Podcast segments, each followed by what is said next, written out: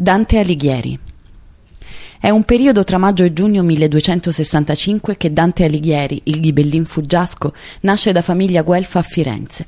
Di sicuro c'è la data del suo battesimo, il 27 marzo del 1266, un sabato santo.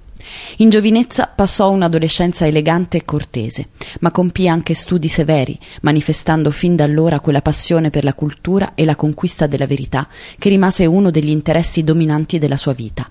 Le rime più importanti di questo periodo le scrisse per Beatrice Portinari, che il poeta amò fin da piccolo e quando la bella fanciulla morì nel 1290, iniziò per Dante un periodo di angoscia profonda e di crisi spirituale.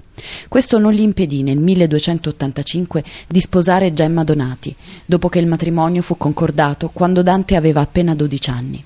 Non fu un'unione felice, nonostante i quattro figli nati, e lui non scrisse mai neanche un verso dedicato alla moglie, così come lei non fu al suo fianco durante l'esilio di lui.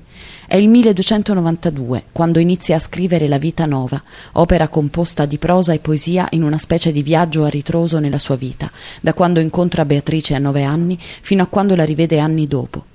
Fra loro non ci sarà altro che un dolcissimo saluto.